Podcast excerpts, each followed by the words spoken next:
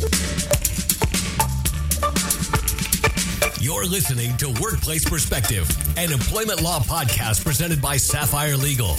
Workplace Perspective is a regular podcast series for employers and employees focusing on education, training, and the law to help organizations of all sizes develop and maintain successful workplace relationships.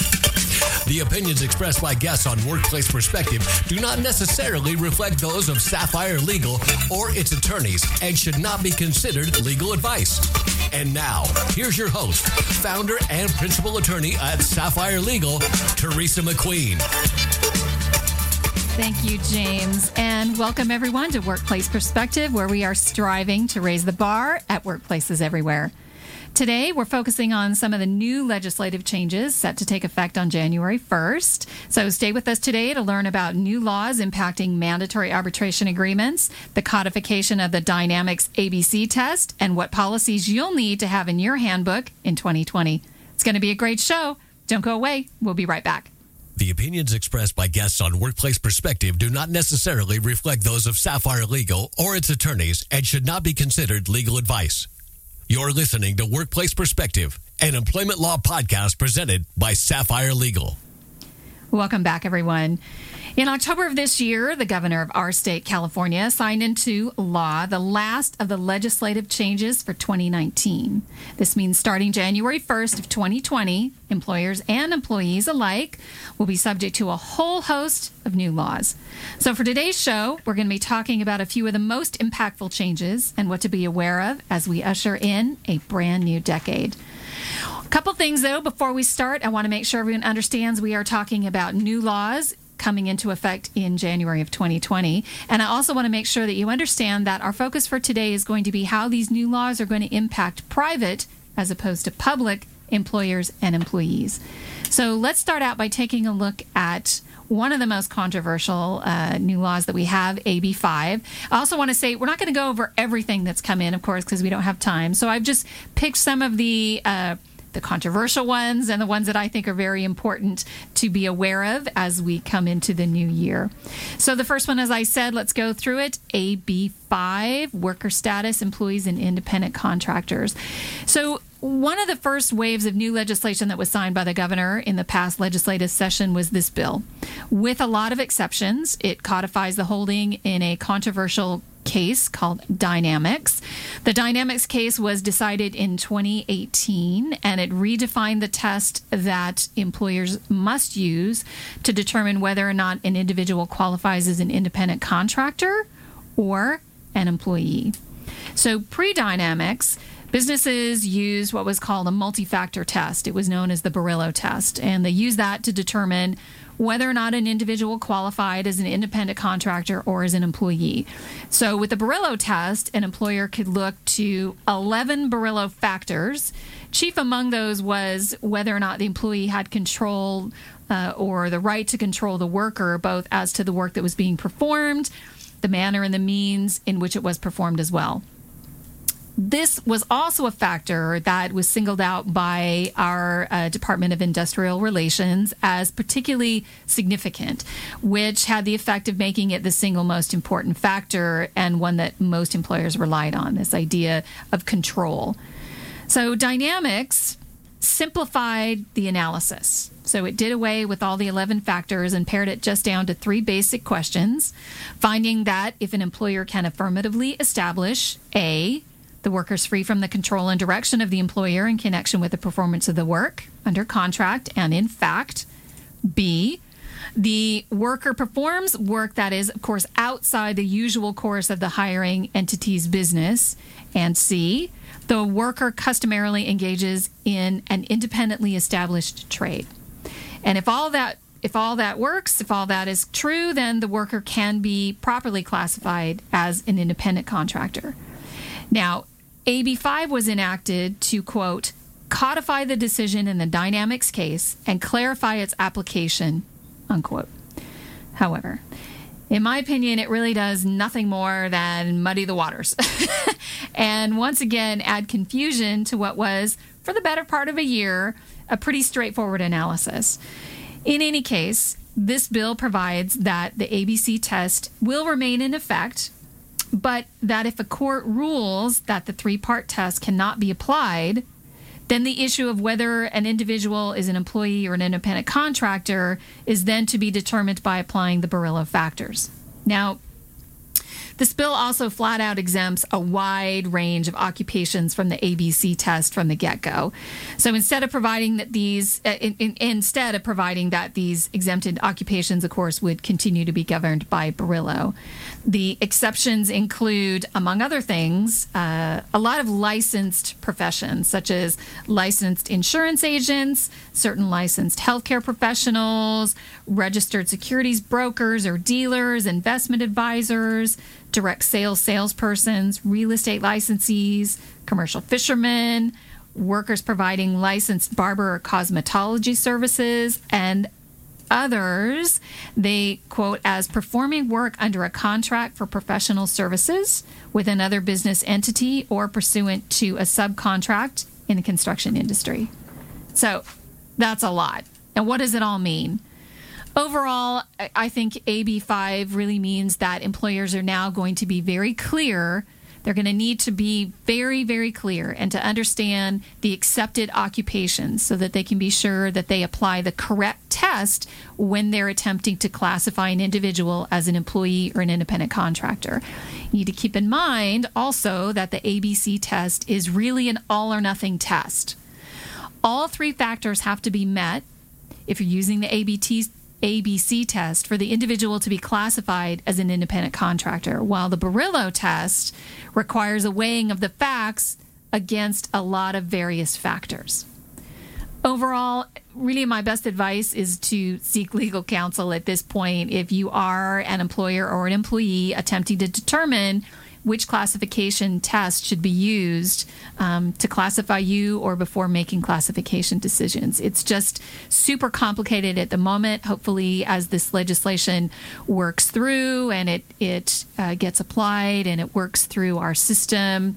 Uh, it of course likely going to be litigated, um, which will help in the long run give us all a, a more clarified view of what the uh, statute actually stands for. All right, that's AB5. Let's move on to AB9 which I think is significant as it impacts the Department of Fair Employment and Housing's statute of limitations for bringing a claim of harassment, discrimination, retaliation. So the existing DFEH deadlines for filing or statute of limitations for filing claims of harassment, discrimination, retaliation, retaliation is one year. AB 9 extends that deadline from one year to three years. Um, and that's from the date of the last act of harassment, discrimination, or retaliation, of course, unless an exception applies to extend that.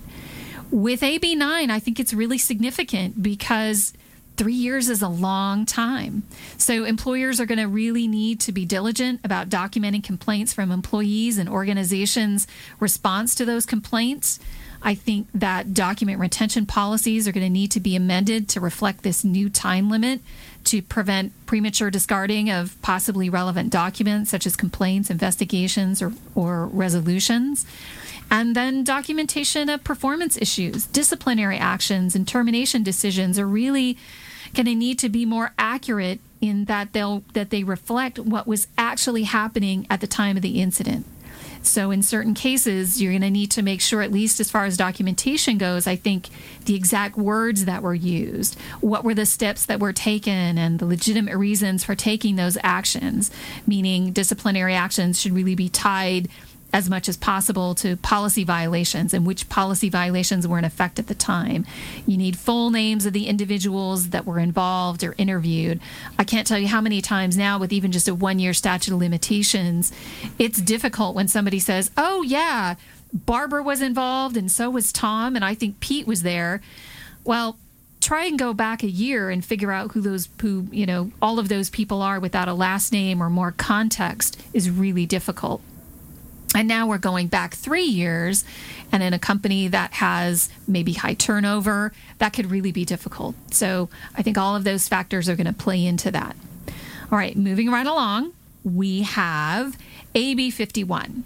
AB 51 is another one like AB 5 that has caused a lot of confusion and a lot of consternation. So, AB 51 is a prohibition on mandatory arbitration agreements. So, we've talked about arbitration agreements on the show before, and if you want to hear more about arbitration agreements, you can check out episodes 11 and 12 on our website.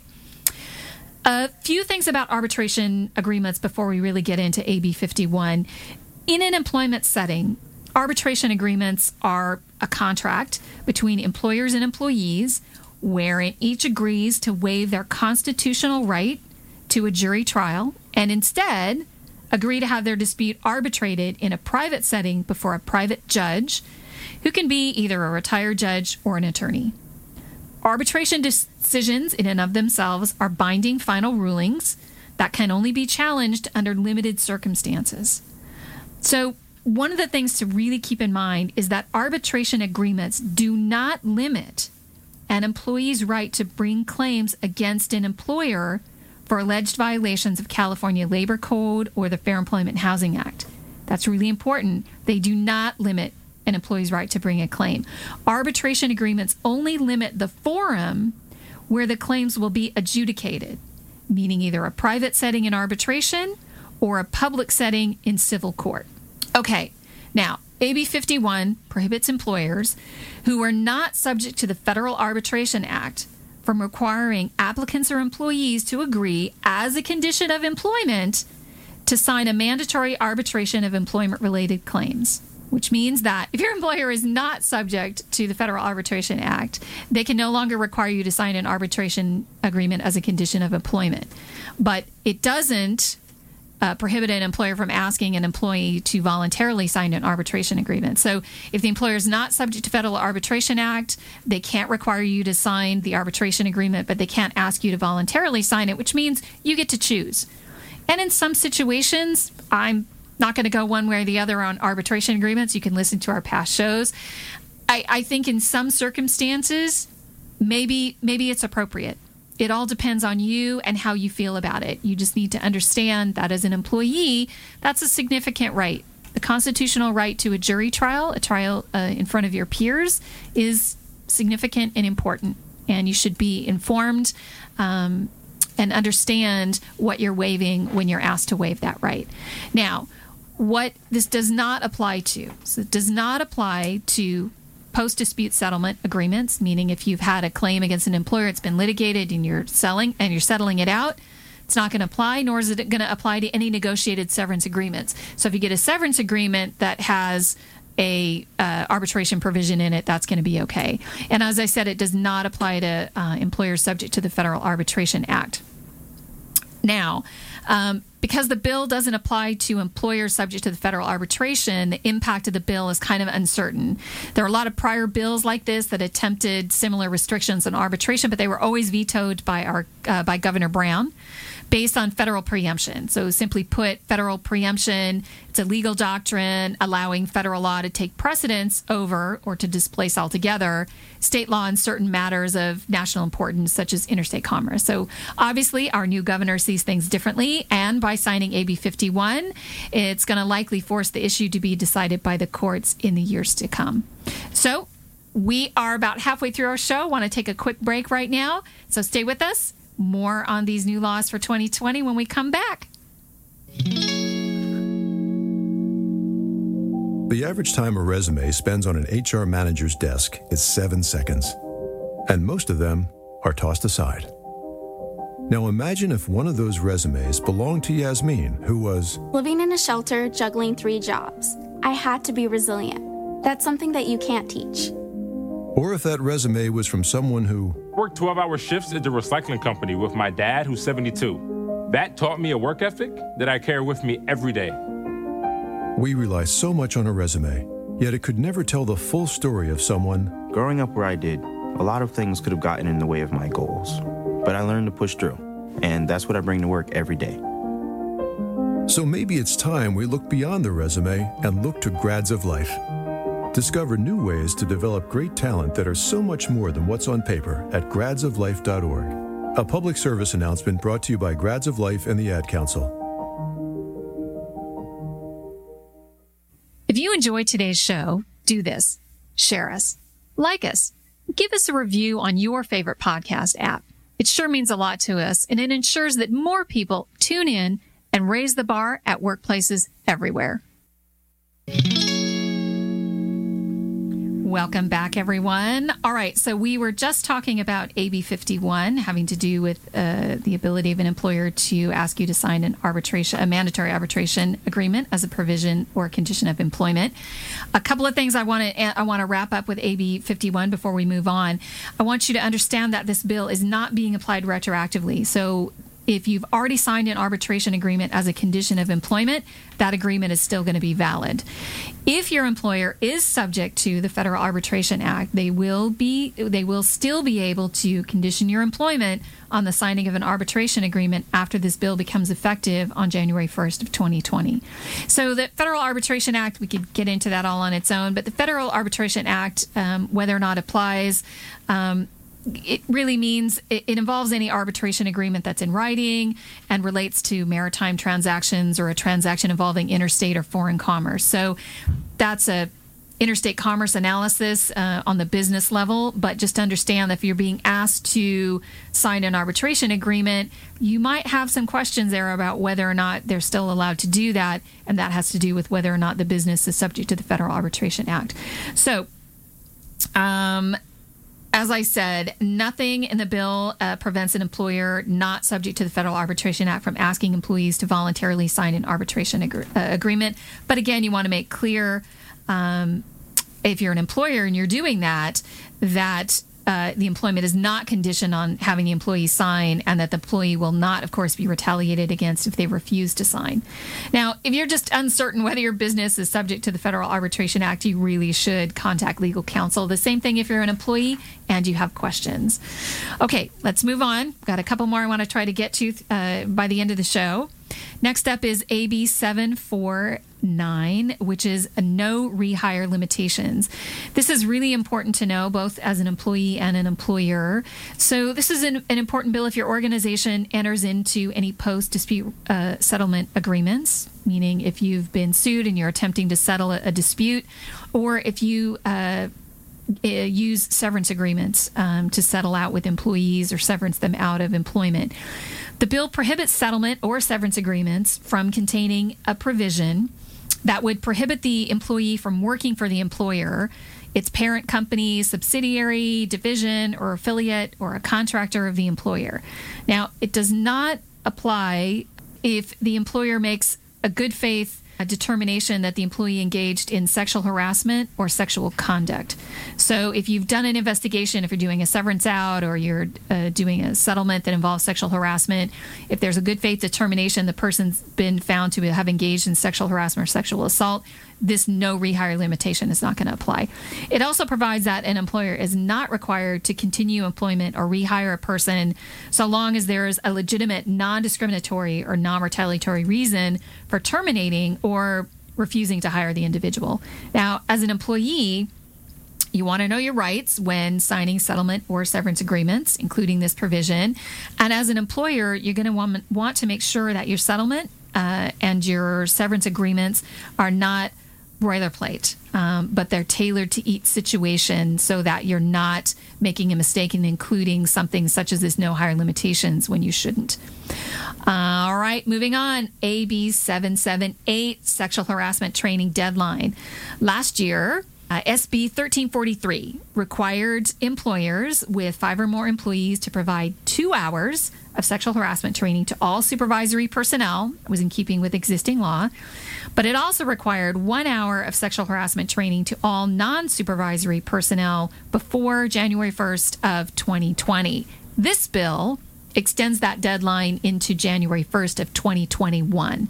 Now, there are some exceptions to this deadline for seasonal and construction workers subject to collective bargaining agreements.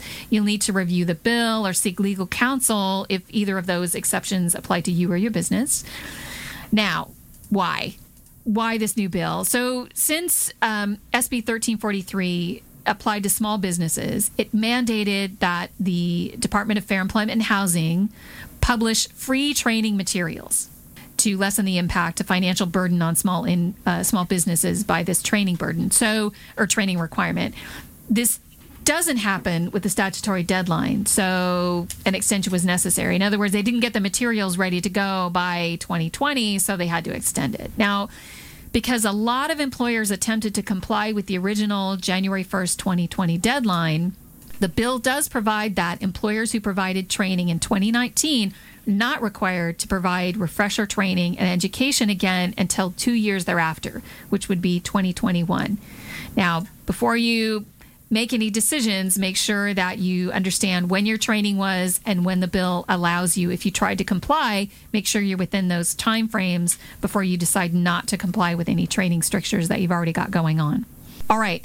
Lastly, a few bills that are going to require employers to update their existing policies and handbooks. The first one is AB 1223, requires that an employer permit an employee to take a leave of absence with pay not exceeding 30 days in a one year period for the purpose of organ donation. It also requires a private or public employer to grant an employee an additional unpaid leave of absence not to exceed 30 business days in a one year period for the purpose of organ donation. Employers must maintain existing health care coverage through the leave period. So that's one thing that's going to require your uh, policies and handbooks to be updated. And the other one is SB 83, paid family leave. This bill extends maximum the maximum paid family leave benefit to 8 weeks as of July 1st, 2020.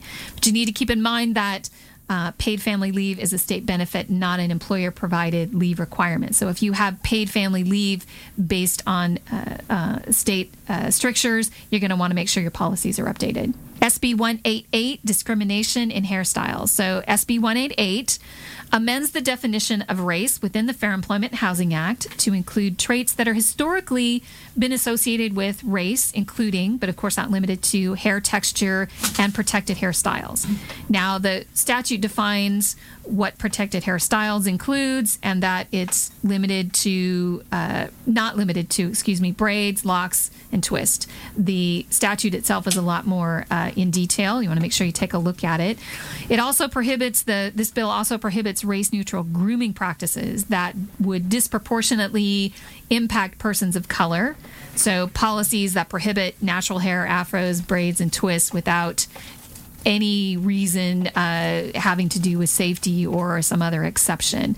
So, you want to check that, make sure that your grooming policies are up to date.